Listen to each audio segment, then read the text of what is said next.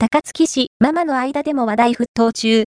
関西随一の療養温泉、美人湯、幸風園は、0歳児の入浴も OK。こちらは、高槻市塚脇にある山水館の2号泉の美人湯、幸風園です。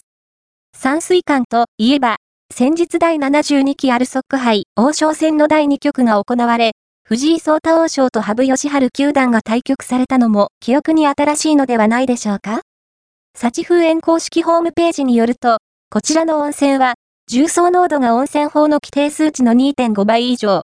関西随一の療養温泉です。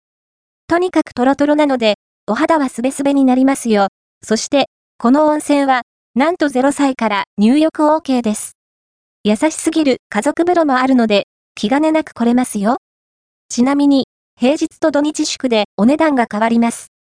露天風呂は、夕日を眺めながらゆっくりできます。温泉でゆっくりした後は、食事所、花の里でご飯をいただくこともできます。テーブル席とお座敷があります。子供用の椅子もありますよ。今回は、花の里弁当1400円を注文しました。牡蠣メニューにデザートもつきますよ。牡蠣は、お子様うどんセット700円です。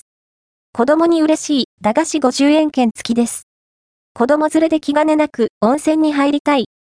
ついでに美味しいご飯も食べたい。という方におすすめなのでぜひ行ってみてくださいね。